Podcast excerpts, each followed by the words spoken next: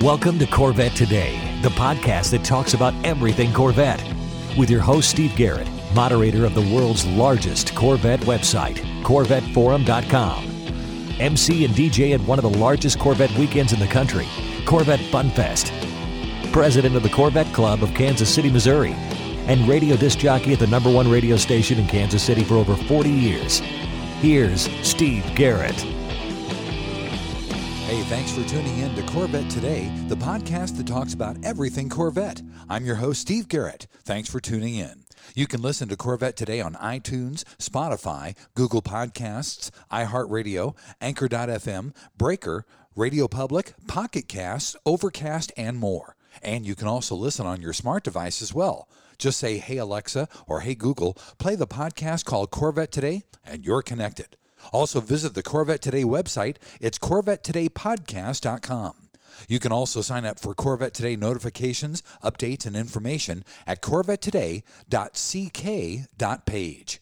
I'd like to thank our flagship sponsor of Corvette Today, Hendrick Chevrolet of Kansas City. Hendrick is the largest seller of Corvettes in the Kansas City area, and they ship nationwide. Visit ChevyUSA.com or call 913 384 1550. That's 913 384 1550.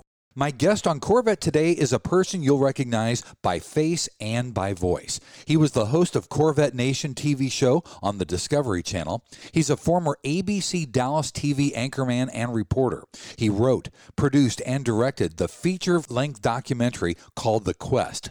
The Quest was a story about the documentation of the life of Corvettes at Carlisle co founder Chip Miller and his dream of finding the winning class C3 Corvette from the Le Mans race. And we'll talk about that documentary here a little bit later on Corvette today. He loves all things Chevrolet, especially Corvette. My guest on Corvette today, Mr. Michael Brown. Michael, welcome to the podcast. Hey, Steve, good to hear from you. And thank you very much. I've really been enjoying your Corvette Today podcast. I think you're onto something great, and I'm thrilled to be a small part of it. Well, thank you. I can't tell you how much I appreciate you taking the time to be on the podcast. Michael, let's talk about your love for Corvette. When did you first realize that Corvette was the car for you? You know, I go all the way back a long time ago, Steve. I grew up in a small town in southeast Oklahoma, Hugo, born and raised there. I have an older brother, same thing. And when I was a junior in high school, now I'm really going to date myself on this. when I was a junior in high school, the ads started showing up for the new 63 split window Corvette. Now, I'm not even sure I'd ever seen a Corvette in person, but that car, I, w- I was smitten, as was a lot of people the styling, the design of that car, it looked like it was in motion when it was sitting still. And I couldn't even dream about one day owning that car. But I said to myself, someday, someday, and of course, I never really thought it would happen. But that day did come 22 years later. I was about seven or eight years or more into my marriage to my wife, Sandra. And one day I saw a small want ad. Now, you'd never see a want ad now for a car like that, but a small want ad in the Dallas paper, and a guy was selling a 63 split window Corvette. I contacted him, went out and looked at it, and I said, this is it. I've got to have it. The next question was, what is my wife going to think about this? So I, she may not be nearly as enthusiastic as I am. So I was a little bit coy and I made several copies, Xerox copies of that ad, and just left them around the house. And she thoroughly ignored them for a couple of days. And then finally, right before dinner on the second day, she said, Just go out and buy the damn thing. That'll be my 40th birthday present to you. And then she added, and get over your middle age crazies. Now, 35 years later, and several more Corvettes added to the collection, I did follow her advice and go get it. And it was a great 40th birthday present. It would be hard to make a case, however, that I did, in fact, get over my middle age crazies. Anyway, it's been a fun run. And I love the car then, and I still have it. It's my first Corvette, and it will always be a part of my family. Michael, that sounds like a great story. That woman, she's a saint. She's a saint. You know that, don't you? yeah. That's wonderful. Yeah. She, oh, absolutely. She is a saint. And you know, with me, I've said it on the podcast before. The '63 split window was the car that got me hooked on Corvettes too. Well, yeah, absolutely. And it's a shame that they only made it for one year. That purchase was in 1985, wasn't it? It was. It was. And this sounds like I'm, oh, woe is me, but it was the only Corvette I had for many years. I drove it not every day, but that fulfilled my dream. And then a few years down the road, I started thinking about the uh, 62 Corvette because obviously that was the last one of the C1 generation. Of course, the 63 was the first the 10th anniversary car and the first of the C2s. And with the 62, we have just the hint of what was coming with 63 with that dovetail rear end. And the 62 is just always a beautiful little car. So I had an opportunity to buy a 62 Roadster a number of years ago, and suddenly I had two Corvettes. And I never really set out to have a Corvette collection, but you know, you know how that goes. And so it just sort of evolved from there. I don't have a large collection. I mean, there are many, many collections far superior to mine in quality and quantity and everything else. But that's really how it started for me. It was just an evolutionary process, and I've loved every minute of the way. Well, first of all, Michael, if you have to have one Corvette, the 63 split window is the Corvette to have. Oh, I absolutely agree. And, and number two, you have a terrific collection of Corvettes that everybody can see on hookedoncorvettes.com. It's actually hookedonvets.com. Hooked on Corvettes will probably get you there anyway, but the actual website is hookedonvets.com. And you used that term earlier. I think that sort of summarizes what a lot of us Corvette enthusiasts feel. It's hard to explain, but if you like Corvettes, you really like them. And we all tend to be hooked on vets. Absolutely right. We'll talk about the other Corvettes that are in the collection and where they are. They're in Dallas. Well, we're actually in Arlington, which is right between Dallas and Fort Worth, and where the Cowboys were AT&T Stadium and the Ranger Stadium. We're right in the middle of the big Dallas Fort Worth area. We love being centrally located, and so the collection is on our residential property. I have a few more than a dozen, and they range from a black 54, which was a pretty rare color in 54, all the way up to a black 2020, which I was able to acquire uh, the new mid engine, which is just a fantastic car. And I'm not, certainly not the first to say that. So, with a sprinkling of Corvettes that I like in between. Interestingly, the 54 and the 2020 are the only automatic transmission Corvettes that I have because in both years, that's all you could get was an automatic. I never thought we'd see the day, as we have with the 2020, that I would have an automatic Corvette because part of the fun, a good part of the fun of driving a vet, is shifting those gears. But as you know, Steve, the new 2020 mid engine has a dual clutch setup and it's actually faster shifting than a human can shift a standard transmission.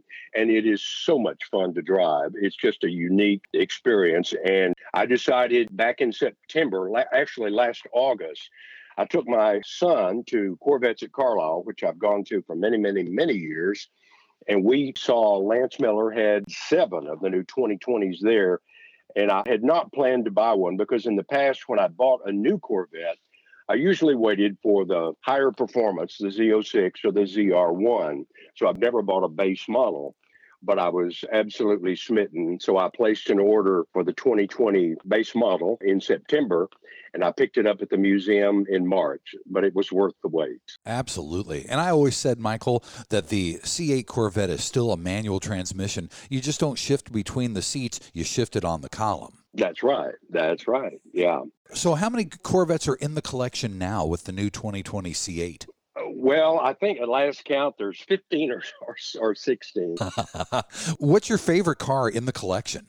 Well, that's a question that comes up, and it's a it's a valid question. Our favorites for different reasons. They all drive differently. There's a wide range of power, but in terms of sentimentality, I have to go back to the 63 split window. That will always be my sentimental favorite for the reasons that I've enumerated. And it was the first one, and it's such, such a definition of classic Corvette, and I think everyone's mind. But certainly the newer models are so fun to drive with all the power. I have a 2012, which you know was a centennial of Chevrolet And Corvette did a special edition, uh, centennial edition in each of those in 2012. And I was able to get then 100 in the ZR1, which of course is the top of the line for that year. That's a special and sort of unique car. So they all have really reasons to be my favorites. I'm very selective. My color range is limited. They're either all black or all silver or a combination of the two colors. That's just my personal preference. Back to your original question, I would have to say that the 63 split window still and will remain my sentimental favorite. It must be fun to go into the garage and just say, you know, I think I want to take that Corvette today, yeah. just out for a drive. It really is. It's just a lot of fun. And I'm I'm very fortunate. I don't take it for granted. I love it. Michael, if anybody's in the Dallas Fort Worth or Arlington area, can they stop by and see the cars? The collection and garage is not open to the public because it's on our residential property. But over the years, I frequently, several times a year, welcome Corvette clubs and others who uh, make a pre-arrangement to come. And I always enjoy hosting a, a Corvette club. Right now, it, that's a little bit constrained because of the pandemic that we're all experiencing. So we're not doing that now and haven't been since all this broke open. But certainly hope to, uh, when things get back to whatever the new normal is going to be, we certainly would like to welcome friends and Corvette enthusiasts when we can, hopefully in the not too distant future. In the meantime, people can go to your website, hookedonvets.com, and check out the collection. Right. You can do a virtual tour of each car. You can sit behind the wheel, zoom in and check the mileage. You can see pictures. You can see historical information about the cars. There's quite a bit that you can do on the website and also a way to contact me for the possibility of maybe doing a future tour. That sounds great. We're talking with Michael Brown. Michael is the host, you remember, of Corvette Nation. As a matter of fact, in segment number two, we're going to talk a little bit more about Corvette Nation. You're listening to Corvette Today, the podcast. Yogi Berra once said, if you don't know where you're going, you'll probably end up there. At True Wealth and Company, we take that to heart. See, at True Wealth and Company, we believe your retirement lifestyle travels through two doors. Door number one, the blue door, gives you more options, financial freedom. Your money outlives you. Every happiness you wish for in life is through the blue door. Door number two, the red door, is where you outlive your money. You rely on family, friends, or even the state to take care of you. At True Wealth and Company, we're not just financial planners. The best way to walk through the blue door is to have a written plan. Make a work optional lifestyle a reality with our proprietary True Life Map formula. Look towards your future with anticipation, not apprehension. Having a rock solid fiduciary partner like True Wealth and Company is essential to effective financial planning. There's no winging it, there's nothing left to chance. Look, we don't want you to become another Yogi Berraism. Give us a call today at 913 653 TRUE. Visit us online at retirewithtrue.com. Start your financial independence and work optional lifestyle today. 913 653 8783. Visit us online at retirewithtrue.com. Investment advice offered through True Wealth and Company, LLC, a registered investment advisor in the state of Kansas. You're listening to the Corvette Today podcast with Steve Garrett. You're listening to Corvette Today, the podcast. I'm your host, Steve Garrett. We're talking with Michael Brown today, the host of Corvette Nation. Michael, in segment number two, I really want to delve into the show and talk about it when it was on the Discovery Channel. Let's talk about Corvette Nation, how long it was there, and your role within the show as well. Well, thanks for that, Steve. You mentioned in your very kind introduction that I had worked many years ago as an anchorman for the ABC affiliate in Dallas and talk show host. So I've been around television all of my adult life. And after I left active television, I started my own video production company. So I had the love of Corvettes and I had the ability to do something visual with Corvettes. And so it was a natural pairing after I welcomed a few Corvette clubs into the collection and had the garage all tricked out and so forth, it seemed to me that people were complimentary and they seemed to enjoy visiting my collection. And I personally love visiting other Corvette collections. So, having the ability and a crew and the equipment and everything, I started periodically in between the paying jobs, and you know how that goes. Oh, yeah. I would go see other collections around the country. I'd just schedule a trip. And we started filming other people's collections and doing what you're doing with me, interviewing the owner, showing the cars and so forth. And so I titled these segments Vet Collections. And when I would do one, I would say, Who else do you know that has a collection? And just sort of networking. So we cataloged and edited seven or eight minute segments of each of these collections and just sort of put them on a shelf with the hopes of someday, somehow becoming affiliated with a television production, a show that had to do with Corvettes because there wasn't anything on the air at the time to that effect. So, a group of people came up with the idea of a show called Corvette Nation, and they approached Discovery and got the show greenlighted. So then they started going around contacting Corvette people looking for content. And they contacted my longtime friend Lance Miller at Corvettes at Carlisle and said, Who do you know? And Lance said, Well, you need to talk to Michael Brown. So, anyway, that's how that came about. They contacted me. They had a TV show greenlighted on Discovery. I had been looking for a TV show.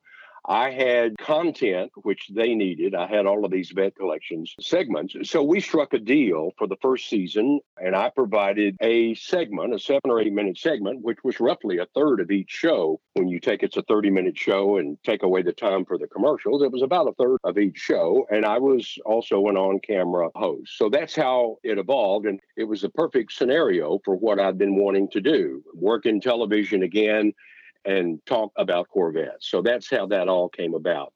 We did two seasons. Unfortunately, as sometimes happens, there was, uh, how shall I say, there, there was a difference of opinion in some things, and there was the issue of money came about. I put some money into the show, and that didn't work out. It wound up with legal ramifications or whatever. And unfortunately, the show sort of went away. There's still a hole and a need for a show like this. And I would love to be a part of it. I'm always looking for the next opportunity. And I think Corvette and all Corvette enthusiasts are still underrepresented at present on television. So your podcast has certainly uh, moved things up a notch, and it's great that you're doing what you're doing with this because there's so many outlets, so many aspects of the Corvette community, as you know, and stories to be told. So I'm hoping something else comes along. Well, I hope so too, Michael. I loved the show for two seasons. Well, thank you. I was so disappointed when it was canceled or, or discontinued, but yeah. I really loved watching all the vignettes and all the stories and your two co-hosts with you but talk a little bit more about some of the memorable stories that you had on corvette nation some of your favorites oh yeah that's a good question and it's pretty easy two or three come to mind immediately Sandra and I have a place. We've owned a place in Western North Carolina for many years up in the mountains. It's just sort of a getaway. And Sandra, you may or may not know, is a fairly successful novelist. And so we would go up there many times and she would spend two or three weeks writing. And this little town, Highlands, North Carolina, is about 65 miles from Asheville, North Carolina. And I had a little Range Rover Discovery that we left there. So I would take it into Asheville for service. And one day I took it in and I got to talking to my technician who was working, doing a little work on the car, and told him about my Corvette activities and so forth. And he said, Well, you need to meet one of our customers, Bill Mullis. Well, it turns out Bill Mullis had a 100 acre, beautiful 100 acre farm nearby out on the outskirts of Asheville. And he had an almost complete collection of Corvettes, and they were all black. And that made it so unique. So ultimately, I hooked up with Bill and we did a story on Bill Mullis and his black Corvette collection. I mean, and they started with a 54. They didn't start with a 53, as you know, because the 53 was white, the first one. But anyway, we did this story and it resonated in the Corvette community for some reason, just because it was all black. And so that story now has almost 700,000 views on our YouTube channel but it still shows up on other things. I see it periodically on the internet. It just resonated with viewers. Another was the sale of the Buddy Herron collection of cars a few years ago in Dallas during a Mecum auction. Buddy was a renowned collector. His collection that he was selling that day was small, only 10 cars, all Chevrolets, but only four were Corvettes. Only four. But one of those was a very rare 57 black airbox Corvette, one of only 43 made. Wow. But the most amazing car was a 67 L88, fully restored. Ooh. And as you know, they only made 20 of those. And this car was absolutely gorgeous. And it wound up selling for $3.2 million. Wow. And I think that was a new world record. And I don't think anything has surpassed it yet. So that was just astounding. I was at that sale and filmed it. And we produced a segment on that that aired on Corvette Nation. And then finally, the other memorable story, of course, was covering the great sinkhole story at the National Corvette Museum, which happened on February 12th of 2014. I was on a family vacation in South Carolina with Sandra and, and, some of our extended family members when that story broke, and I just couldn't believe it. And so a couple of weeks later, we took my crew there and we did a two part story that aired on Corvette Nation about the sinkhole. And of course, it was a disaster, but it turned out to be uh, really something that raised awareness of the National Corvette Museum worldwide. And so there was definitely a silver lining. And what was a sickening tragedy at the time. So, and if, if you've been to the museum, as many of your listeners have, I'm sure they now have a wonderful exhibit based on the sinkhole and that whole story. And it's a fascinating thing that happened. And to think that it happened right there under all of those priceless Corvettes. So, those are three stories that really stick out that we contributed to Corvette Nation. Those are huge stories, and I really want to get into a little bit more. A documentary that you did in segment number three, we're going to talk about the quest. We're talking with Michael Brown, the TV host of Corvette Nation, and you are listening to Corvette Today, the podcast. Fact. According to the March of Dimes, 40,000 babies are born each year in the United States with heart defects. At Athletic Testing Solutions, we take that, well, to heart ATS offers the ATS Heart Check, a series of non invasive tests to identify possible hidden heart defects in your kid's heart. Frequently, the symptoms of sudden cardiac arrest are masked or misdiagnosed. The ATS Heart Check can help detect congenital heart problems or abnormalities that don't show up during regular checkups or a sports physical. The ATS Heart Check is a terrific option, and it gives you peace of mind that your child is heart safe. Sudden cardiac arrest claims on average 130 young lives every week. Don't let your kids be a statistic. The ATS Heart Check takes only 20 to 30 minutes and it utilizes an EKG, an echocardiogram ultrasound of the heart. Visit atsheartcheck.com. Schedule your child today. Call toll free 888 537 2597. That's 888 537 2597.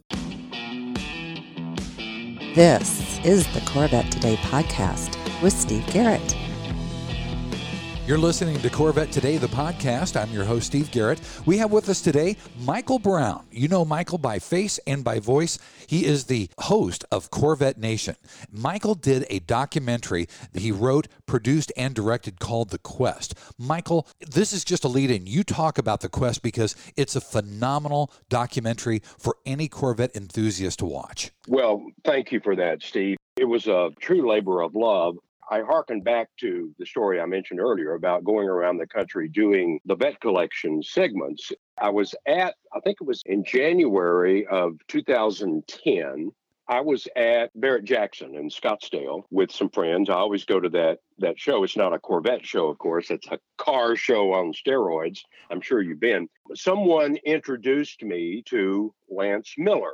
Now, I'd never met Lance. I knew who he was. And more importantly, I knew who his father was, Chip Miller. Chip and Bill Miller, no relation, but just good friends, were the co founders back in the early 70s of the what's grown to be Carlisle events. And one of the biggest events of all is Corvettes at Carlisle. So when I bought the 63 split window back in 1985, I just knew if you're a Corvette guy, you go to this show called Corvettes at Carlisle. So for many years, I went to the show by myself. I was not really involved in the community. My wife is not really a car person, so it wasn't the kind of thing where I joined clubs because it's a social thing. I just went to Corvettes at Carlisle. So I knew who Chip Miller was. I never got to meet him. So when I met Lance, I told him, I said, what I just mentioned. I said, I've gone to your show many years. I'm doing these things called vet collections. I know you took over when your father passed his collection, and I know you've added to it and made it your own. Would you be interested in allowing me to bring a crew to Pennsylvania to do a segment with you on the collection? He said, Absolutely. I mean, Lance is such a laid back, nice guy.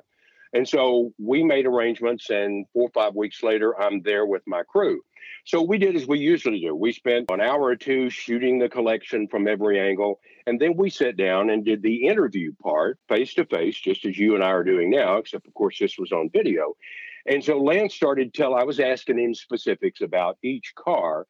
And in one of the cars, he started telling me this story about this C1 Corvette, this 1960 Corvette. And as he told me this and what he was planning to do with this car to honor his father, I know I became slack jawed. I said, wait a minute, this is what you're planning to do. I said, Lance, this is more than a segment. This needs to be a movie. So I actually put the whole vet collections idea on hold.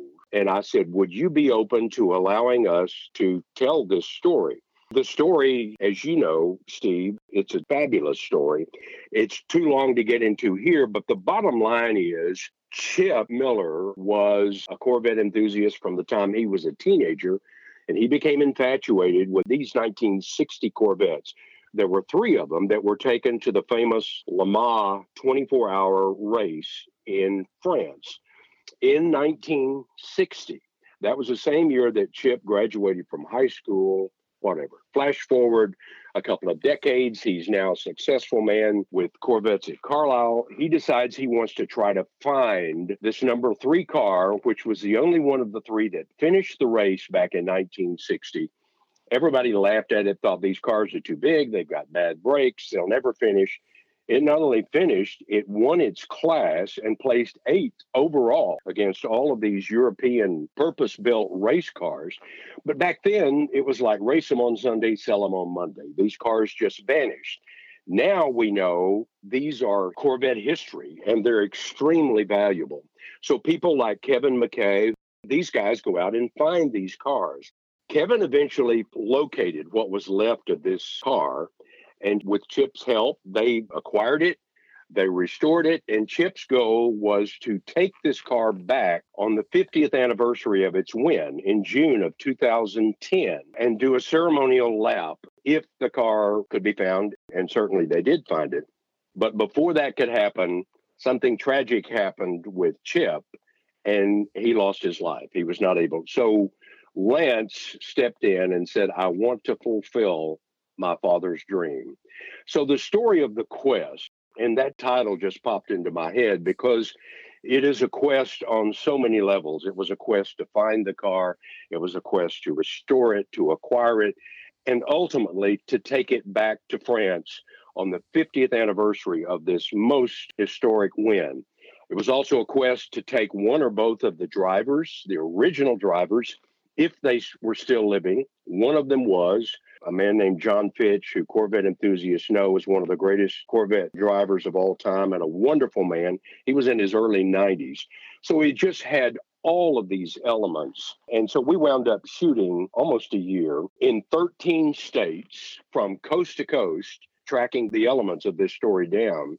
And then we spent a week in France at Le Mans, where this story culminated.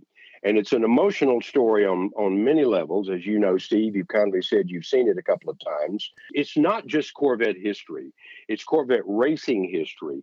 It's father son, it's fulfillment, it's loss, it's redemption. It was that perfect storm of stories that just fell into my lap. And it's the kind of thing you look for.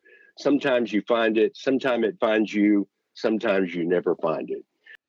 So that's in a long nutshell the story of the quest, but it does have so many elements, and it was a wonderful experience being a part of that. It's a great story. It's a great documentary, Michael, and I love it. I, Thank you. I've watched it multiple times.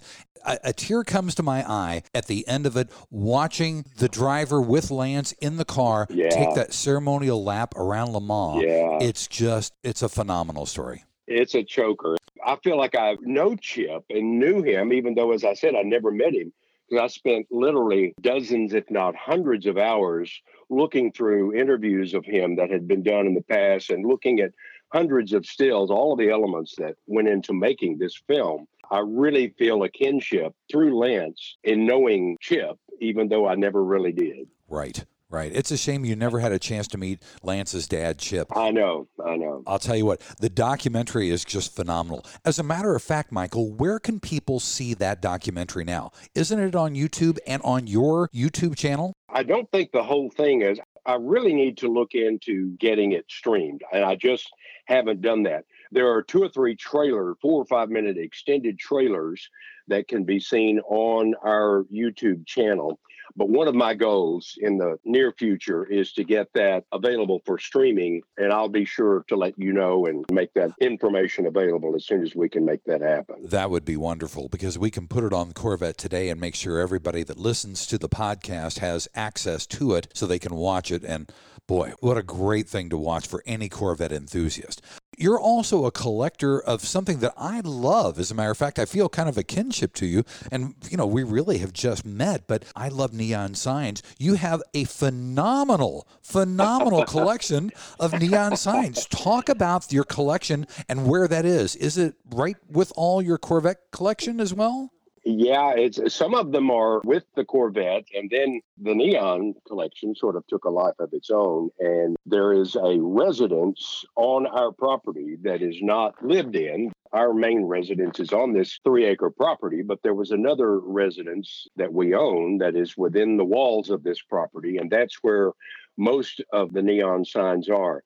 That came about really when I built the garage after we purchased this property about 15 years ago. We had been on a 22 acre, more rural property, but we wanted to get, quote, back into town. And so we wanted to move back into Arlington proper. And it's kind of hard to find three acres in a residential area, but we were able to buy this house that was already on two acres, and the residence next door was on one acre, and it was also for sale. So we bought them simultaneously, replatted, and made it into one three acre property. We never lived in the other residence but it's a place where I have a property manager and some day workers who help us out. And uh, so that was sort of their headquarters. So when I started decorating the garage that we built for the collection, I initially just started buying some non valuable Corvette related neon signs for decoration. But then as I got into it, I really started looking for authentic, in other words, original neon signs, most of them porcelain, the kind of signs that were made back in the 30s, 40s, 50s, and 60s that are not made anymore and are becoming more and more valuable and more rare. So as I started collecting those, I filled the Corvette garage up with more original and then I moved over into the other residence, which just has original neon signs. So, yeah, it's kind of like the Corvette collection. It took on a life of its own, but it's really a museum size collection. And I wish it were in a museum. I always, when Corvette clubs come to tour the collection, I always start them at the front door of that residence and we take them through and show just the neon signs. And then we go next door into the Corvette. So anybody who gets to tour the Corvette garage also gets to see the neon signs. If I win the lottery someday, I'm going to buy a property or build a property and open up a museum because young people, especially, they're fascinated. They've never seen neon signs, and you don't see many of them anymore in the wild, as we enthusiasts say. So you either have to go to a museum or you'll see a lot of them that are just ignored and broken or whatever. I really love the neon signs. And there are several videos on the YouTube channel which you can see the collection and they're put to music and so forth. So between Corvettes and neons, my wife is like, what couldn't you collect butterflies or something? That's funny. Coins. All right, you got to fess up, Michael. How many neon signs are in the collection? At last count, there are in the residence that I mentioned, there are 110, and they're all sizes. Gosh, I've got a Firestone with an arrow, flashing arrow that weighs 850 pounds. And we had to do some engineering because this house had an indoor swimming pool. The house was actually built in 72. We filled that in, but that was the only part of the house that was two story. So it enabled us to hang some neon signs up high initially but we had to do some engineering because they're so heavy. But it makes a, an impressive collection, if I do say so myself. So hopefully, we'll get to welcome some of your listeners one of these days if we get through this crazy time. That would be great, buddy. That would be really, really wonderful. As a matter of fact, I'm the president of the Corvette Club of Kansas City, Missouri. That would be a great destination trip for us to come and see you. That would be wonderful. Real quickly, talk about the YouTube channel and where people can see all the videos and all the stuff besides hookedonvets.com. Yeah, the easiest thing to do is just go to YouTube and in the search, just type in Michael Brown Corvettes. Enter that, and then you'll see a bunch of them.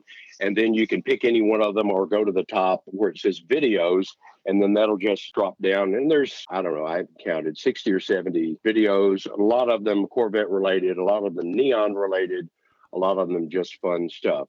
It's real easy to take Corvettes too seriously. I love Corvettes. I love to drive them. I love to collect them. I love to look at them but I also like to have fun with them. So we've done two or three videos over the years where we poke a little bit of fun. The 2009 ZR1, of course, was the first year that they came out with this turbocharged engine. It's an amazing car.